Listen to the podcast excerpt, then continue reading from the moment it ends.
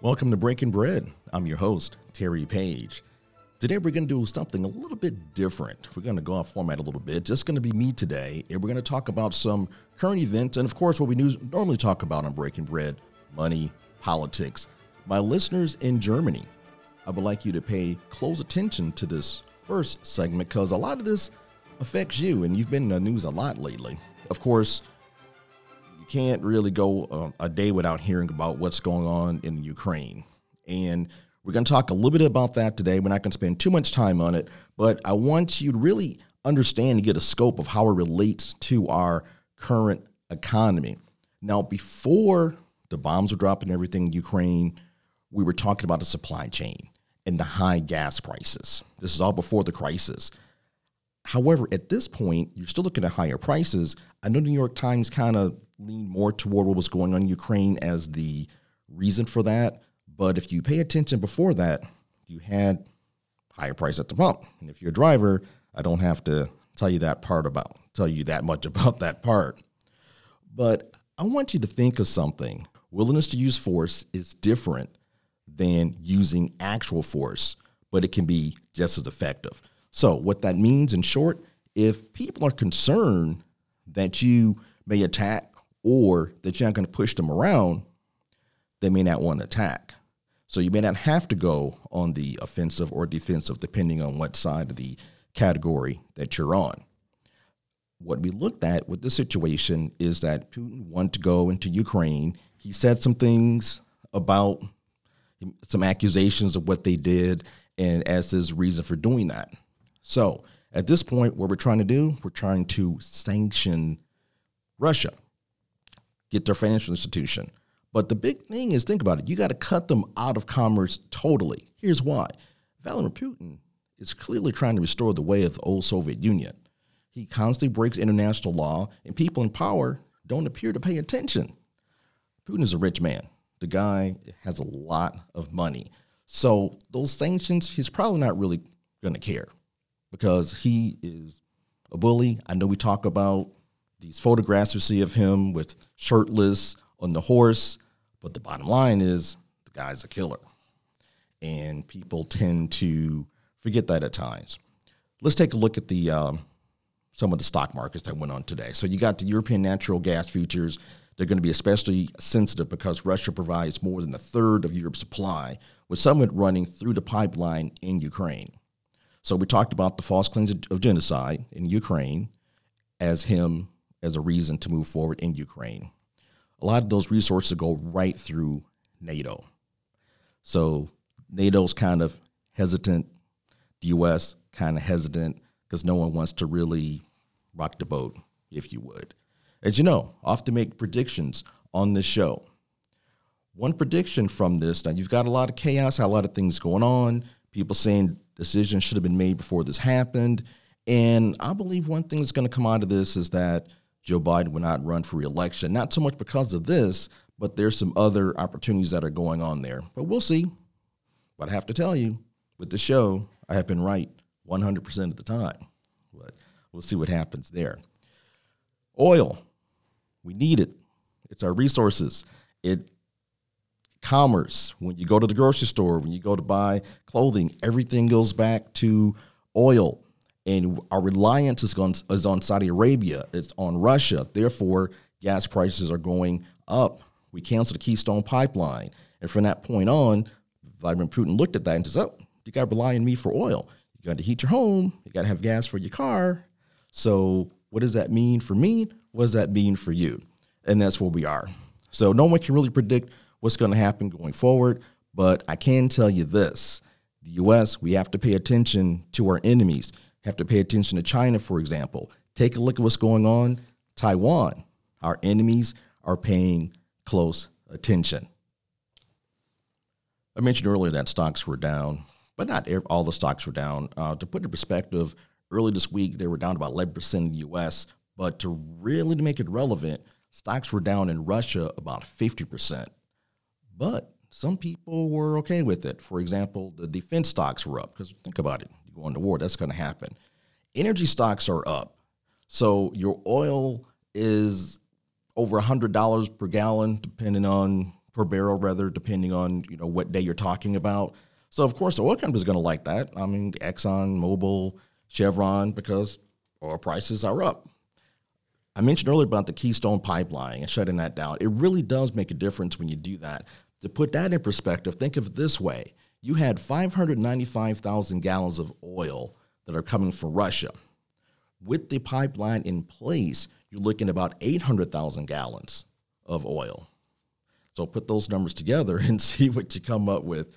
Now the futures were down, to be fair. So the banks do business across the border. So such as Barclays, uh, the British bank, J.P. Morgan, they're the largest American bank. So yeah, when that happens, that's going to affect your stock. Here's how it's going to affect you. Now, the Fed was planning to raise interest rates as part of the reason to fight inflation, but the question is will they still do it with the war going on? And where do investors, where are they going to put their money where it's safe? Some may argue bonds. Um, gold was uh, up 5% this past month. That was at a one year high. Bitcoin is down 30% over the past three months. Now, before people saying, hey, cryptocurrency, that, that's the place where you want to put your money. I'm not saying that it isn't, but I'm just saying over the past three months, it was down 30%.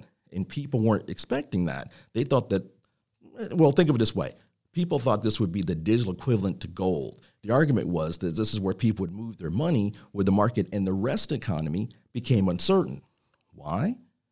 Because when governments fight one another, one might think investors would go to the currency that isn't controlled by any government.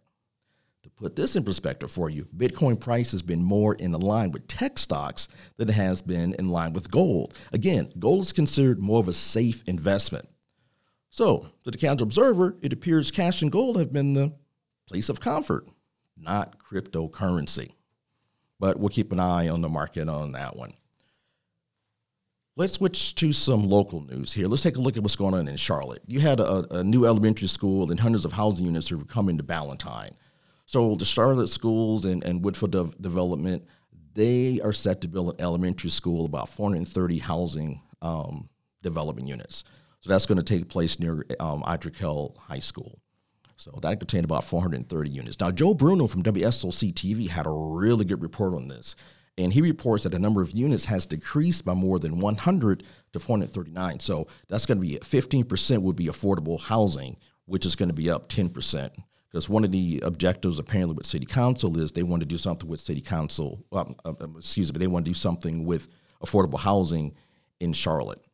So that was a kind of the compromise there. So we'll keep an eye on that uh, on that project as it as it comes along. As you can imagine, with this type of density, it could bring quite a bit of traffic to an area. My understanding is the answer to that is to take people out of their cars and more into public transportation. And if you stop to think about it, that does fit in line with Charlotte's 2040 plan. If you enjoy your car, let me ask you this.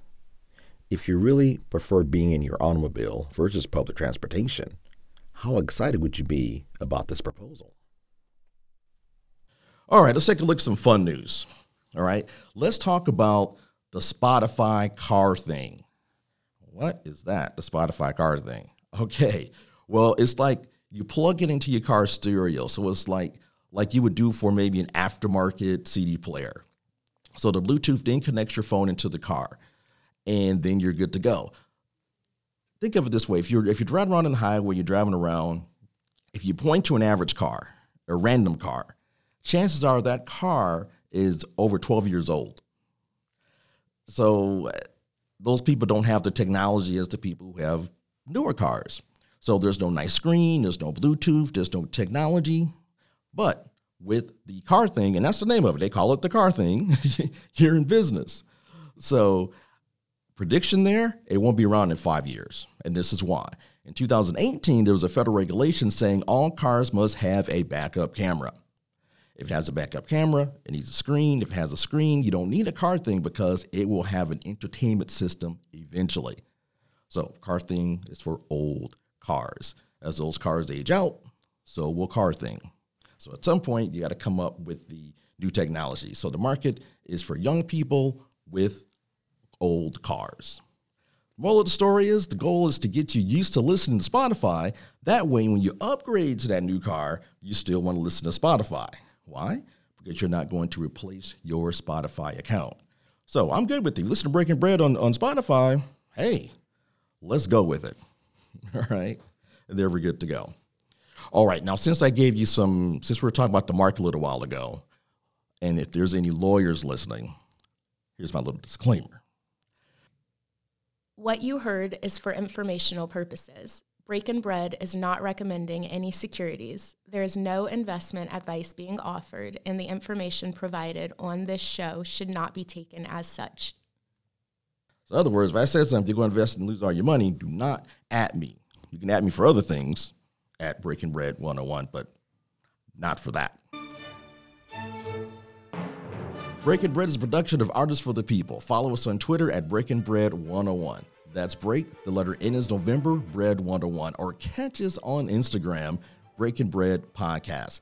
Catch us on Facebook or visit our website, breakingbread.biz. Be sure to subscribe to our YouTube channel at Breaking Bread 101. Give us a listen on Spotify, Apple Podcast app, or wherever you get your podcasts. Our theme music was composed by Ludwig van Beethoven. Breaking Bread was created by Terry Page. Success is when opportunity meets preparation. Until next time.